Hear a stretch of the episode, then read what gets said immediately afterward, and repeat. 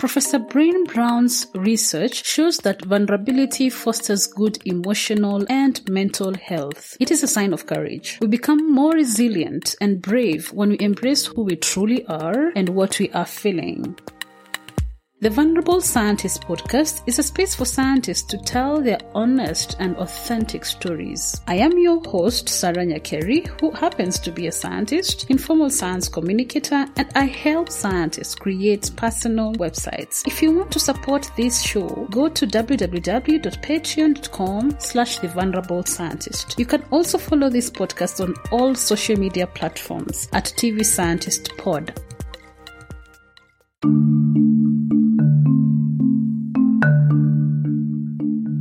Hi, welcome to the Vulnerable Scientist podcast. This is your host, Saranya Nyakeri, and she is very excited. So, today I had an interview that successfully recorded without losing the recordings with clean feed. And my host is Milcah, and I'm so excited that she came in and we had a very long conversation that was very enriching and I wouldn't want to cut or edit, edit any parts of the conversation out. So instead of having a very long podcast or very long episode, I'll cut it into three and maybe add another one, maybe, but I'll cut it into three. And if you're listening to any of the parts. Maybe part one will be introduction, part two will be the lows, then part three will be the highs. If you're listening to any of the parts, please consider to listen to the other parts so that you can get the full context, and it will be better if you listen to them with that succession. Introduction, the the, um, the lows and the highs, and maybe you'll get the full context of her story. Okay, Enjoy. Hi, Sarah. Hi. Um, thanks for uh, inviting me to talk about my highs and lows in research. Um, and thanks for this podcast. So, my name is Milcah Kigoni. I am from Nairobi, Kenya. Not born in Nairobi, born in Murang'a, a small place in Kenya. And I am a biochemist by training. So, I did my undergrad in um, in KU, Kenyatta University in biochemistry, and then I did a master's program in biochemistry and bioinformatics. And that's how I joined the world of uh, bioinformatics mainly. And for my master's thesis research, I worked on um, animal vaccines and predicting a good vaccine candidate based on their genomics. So that was fun.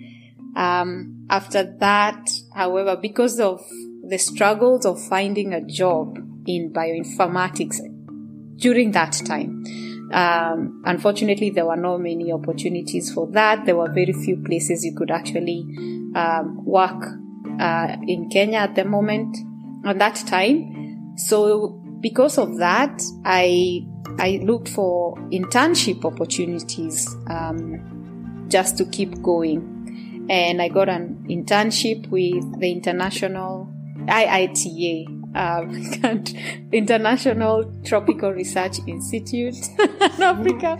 Maybe that's not true, truly the name, but it's called IITA. Mm-hmm. Uh, and they do research on crops for improvement like banana, uh, cassava, and other such crops. And I did that for about six months. Um, and afterwards, I moved on to a position with ICRISAT, which is another research institute that works on crops that grow in arid and semi-arid areas. And I was hired to be a data analysis consultant for breeding programs. And that's how I got into the world of breeding, crop breeding, um, which was very interesting. So I'd left my background in livestock research and I started working with crop breeders uh, who, you know, they work on different plant crops and try to improve these crops to adapt to the climate change, climatic changes or just the environments that they are being grown in to perform better in those, to give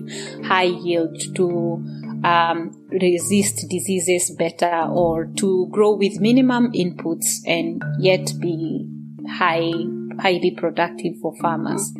And this opportunity was really great. Um, I got to meet so many people, network with so many researchers across Africa and Southeast Asia, and some people also here in the US and Europe because it was a highly collaborative project that I was working on. And during this time, um, I got to have that uh, interest in improving crops and crop production um, for farmers ultimately. And then I got a job in Sweden with a private company that works on, gen, uh, you know, genomics and genomics tools. Um, and I worked there for one one year and some months. After which I got this PhD opportunity.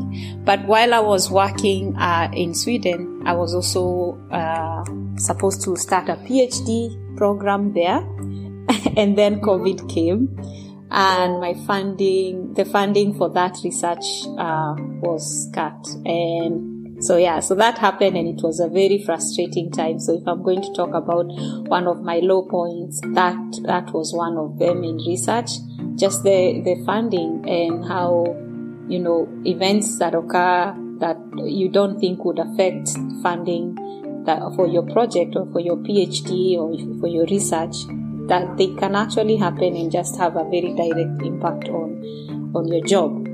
So that yeah. was one of my lowest points. Um, because I had already started the PhD, we had a I had a very good group of mentors, very supportive. But this happened, and so uh, you know I started looking for another PhD. Um, but one of the highs that came out of that was the you know the benefit of networking because how I got to get this PhD that I am working on now is, is a result of that. It's networking that I had done years before.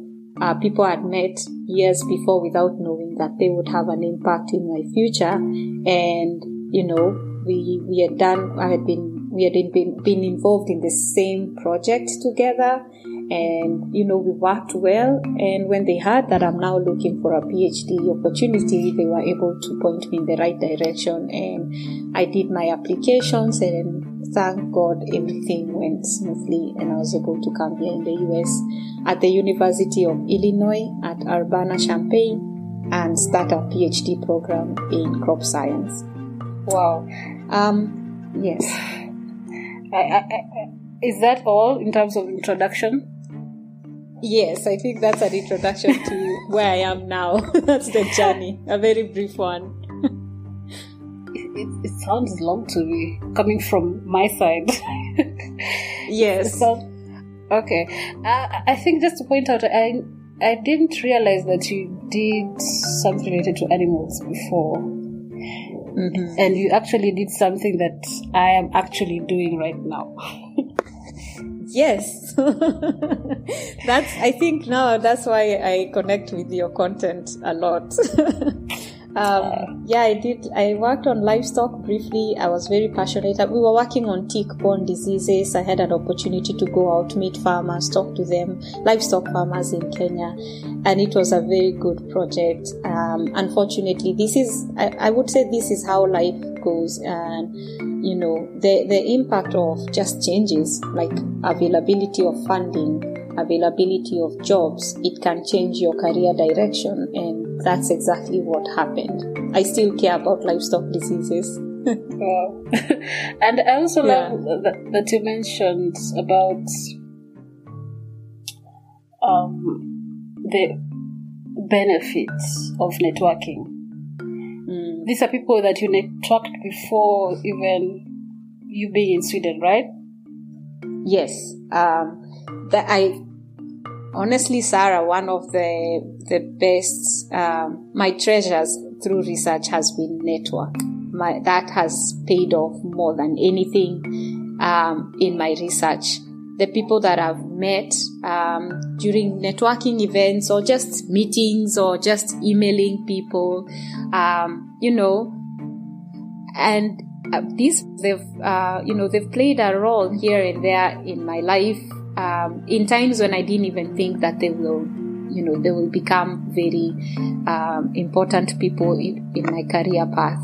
So networking to me is one of the most important thing a researcher can do, and being able to keep those those uh, those networks, keep the conversations going. Um, it's it's very important because then when an opportunity arises for something that they know that you you do you're on their mind and it's the same for me as well that people that i know when i have i'm stuck say with um, you know a genomics problem or i need assistance with a certain software that i can use to collect data in the field the first person that i will come to mind is someone that i know within that i've connected with who does that so I will reach out to them before I put out an advert. Wow. Wow, I love I love that point. I know it's not related to this podcast, but I, I love that you've pointed that out. okay, yeah. so um, you want to start with the lows or the highs? I know you've already started. Hmm. Yes, let's start with the lows so that we end on a high note.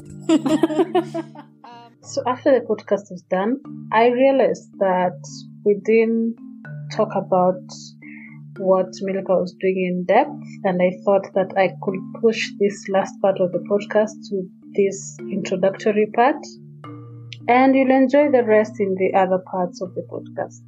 So I uh, I'm doing a PhD with uh, Dr. Juan Arbelaez. He's a professor here at the University of Illinois at Urbana-Champaign and he's also an oat breeder.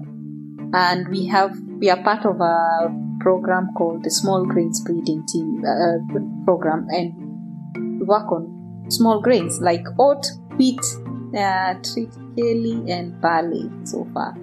And um, for my project, um, we are working on intercropping. We just want to see um, how can we improve the oat varieties we have here, the oat, oat crop, because it's a it's an important crop, but in the Midwest it's a, a minor crop because they love uh, corn, uh, maize. Ah, now I can say maize. They love maize and soybean.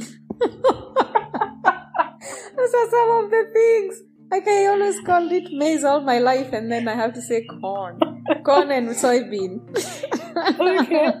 corn and soybean and and then oat is one it's an alternative crop here. And it's grown for the grain itself like when you have oatmeal in the morning.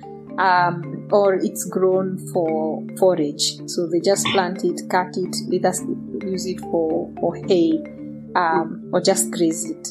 So our target is the farmers who are growing it for forage and we want to see how we can improve it for them so that we give them good oat varieties that give them high yield and quality of, of forage. One thing we noticed, or, or, that has become very popular, is that they intercrop it. So they plant it with a legume like peas, mm. and to improve the quality. Because if you add a legume to a grass, it, you get higher quality of forage. So, but we don't know which of the oats that they are planting is a better candidate to do this to mix with peas, because plants uh, species planted together in a small in a, in a space they compete with each other. Some or sometimes they complement each other, each and we don't know uh, we don't know how the oats we have here are performing which ones are better. So the whole goal is to identify those that perform well when they are intercropped so that we can improve them and hopefully in the future they can be released and used for for, for this use of forage so my my main goal, personal goal from this PhD is to learn more about breeding, how to breed, uh, and just all the knowledge around breeding that you need, like genetics, genomics, statistics, um, what name it, crop physiology, crop management, pests, you know, all that, all that. It's a very broad field. I want to gain knowledge in that, and I want to use that knowledge either to provide uh, advice or to actually implement it in a breeding program in the future where I can apply it to either oats or another crop and improve it. And I, the reason why I'm interested, so that's why I'm interested in breeding. The reason why I'm interested in intercropping is because back home we have smaller farms every time. Our farms are just getting smaller. So, and we intercrop a lot. It's not nothing, it's nothing new.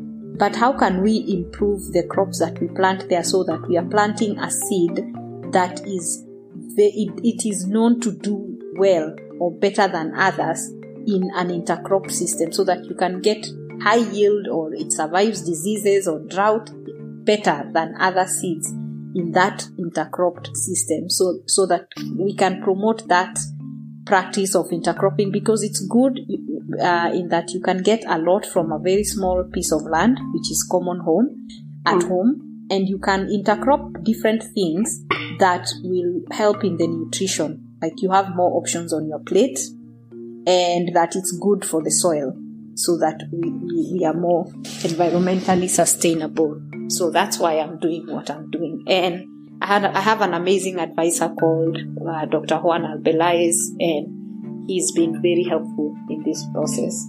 So yeah, and I'm in the first. I just finished my first year.